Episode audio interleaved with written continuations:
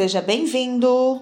O seu podcast 100% em português, chegando para desejar uma ótima semana! Eu sou a professora Juliana. Nós, você e eu, somos o podcast Falar Português Brasileiro. Continuando sobre o tema da Copa do Mundo, no episódio de hoje você vai aprender sobre as mascotes da Copa do Mundo.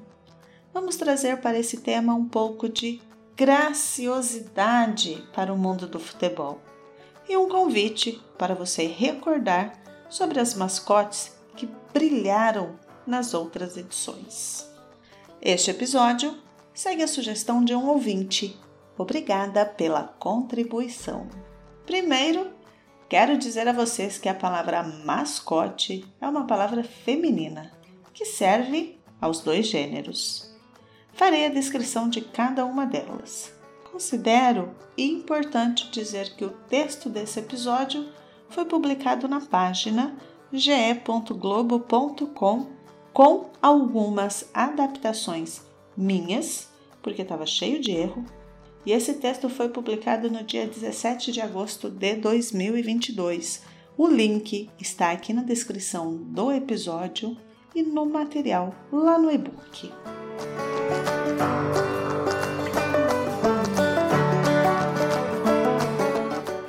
Vamos voltar para o ano de 1966 uma viagem no tempo junto com Willy, o símbolo típico do Reino Unido. O leão, que foi mascote da Copa daquele ano, sediada na Inglaterra. O simpático leão vestia um uniforme de futebol com a camisa estampando a bandeira britânica e as palavras World Cup 66 no centro. O leãozinho foi um dos primeiros mascotes utilizados em eventos esportivos inaugurando a tradição que também gera lucros com publicidade e propaganda. Após quatro anos, em 1970, no México, foi escolhida uma figura humana para ser a mascote da edição. Juanito Maravilha. A mascote era um menininho que vestia um uniforme com as cores da seleção mexicana e usava um sombreiro, chapéu popularmente conhecido no país, com México 70 escrito.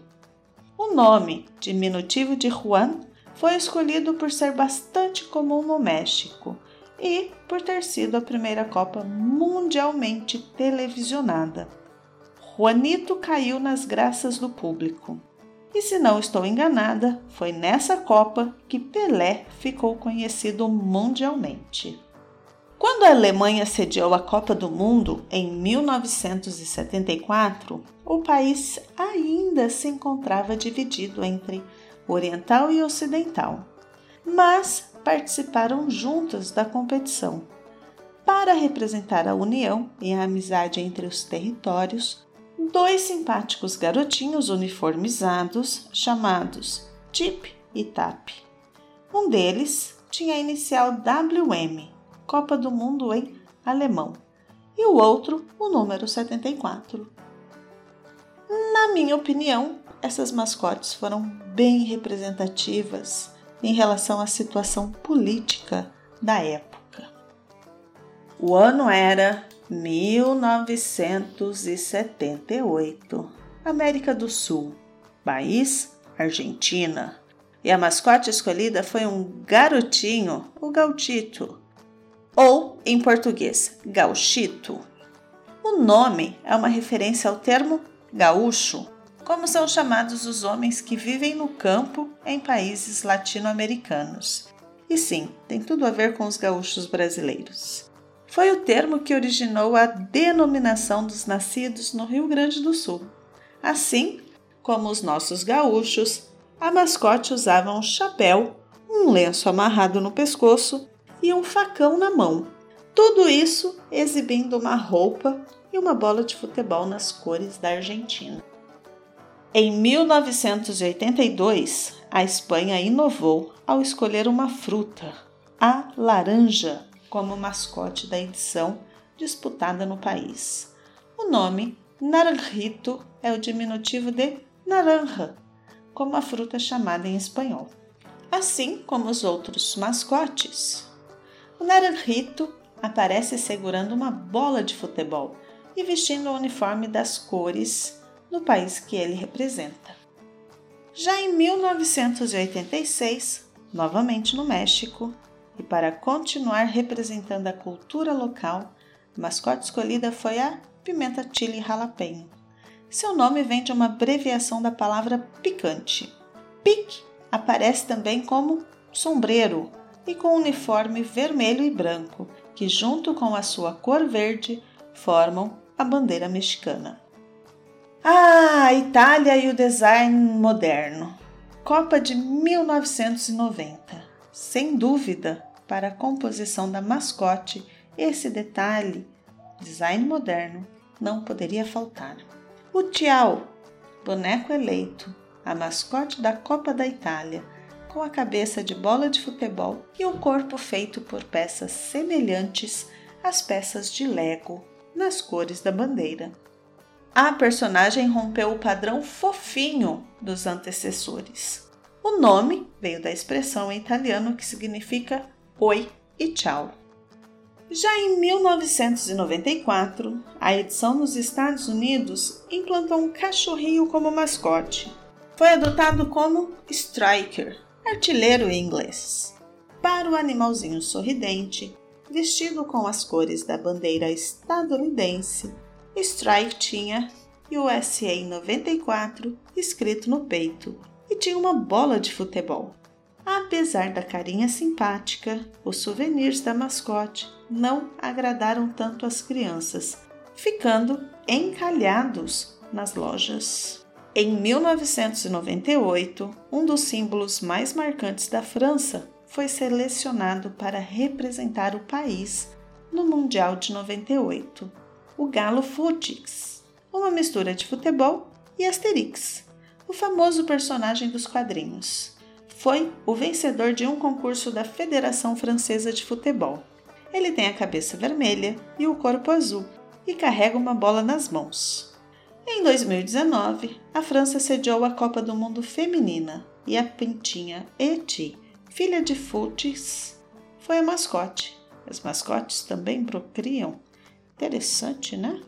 Bom, Copa do Mundo de 2002 foi a primeira a ser sediada em dois países, Coreia do Sul e Japão. Na hora de escolher a mascote, a inovação também comandou. Foram escolhidas três personagens alienígenas para simbolizar a tecnologia das sedes. Cada criatura tinha uma cor entre amarelo, roxo e azul, Cas, Ato e Nick, o que gerou críticas por não terem referências aos países. Indo na direção oposta, a Alemanha, na Copa de 2006, escolheu um bicho de pelúcia como mascote da Copa. O leão, apelidado por Goleo, por ser a junção de gol e leo. Leão, em latim. Era acompanhado de uma bola falante, a pile, um jeito informal de falar bola de futebol em alemão.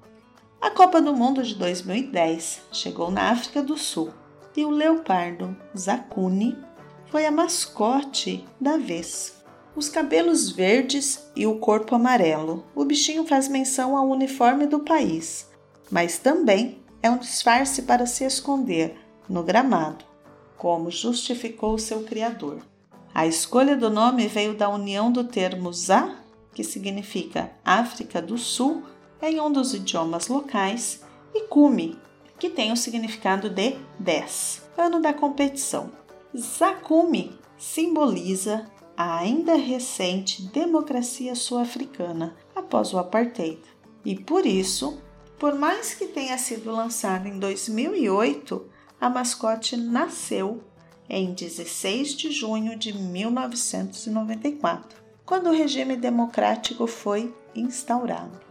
A Copa do Mundo de 2014 aconteceu no Brasil e o Tatu Bola foi eleito por votação popular. A mascote, por ser um animal típico da fauna brasileira e ameaçado de extinção. O simpático bichinho colorido com verde, amarelo e azul veste uma camisa branca com com Brasil 2014 escrito. Seu nome significa junção de futebol e ecologia. Ele era bonitinho, mas em 2016 a mascote oficial da seleção brasileira foi escolhida. Aguarde os próximos episódios. Na edição da Rússia, em 2018, o lobo Zabivaka foi escolhido mascote, também por votação popular. Na cultura russa, o lobo representa um importante predador e entre as espécies mais relevantes está o lobo cinzento, ameaçada de extinção. Zabivaka é um termo russo que significa aquele que marca o gol. O bichinho aparece com uma camisa azul e branca e short vermelho, cores da bandeira da Rússia. Para a Copa do Mundo de 2022 do Catar, o escolhido foi o laeb, um lenço de cabeça característico da cultura árabe. Em cada edição, a mascote escolhida representa de alguma forma as características do país sede.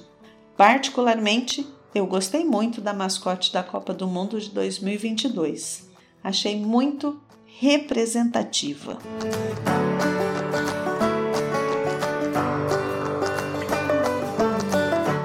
E este episódio foi para ativar as nossas memórias com as mascotes das Copas anteriores. Também para aprendermos sobre as características de cada uma delas, de forma que possamos ampliar o nosso vocabulário. Eu sou a professora Juliana, nós somos o podcast Falar Português Brasileiro. Obrigada pela sua atenção. Vejo você no próximo episódio. Tchau, tchau!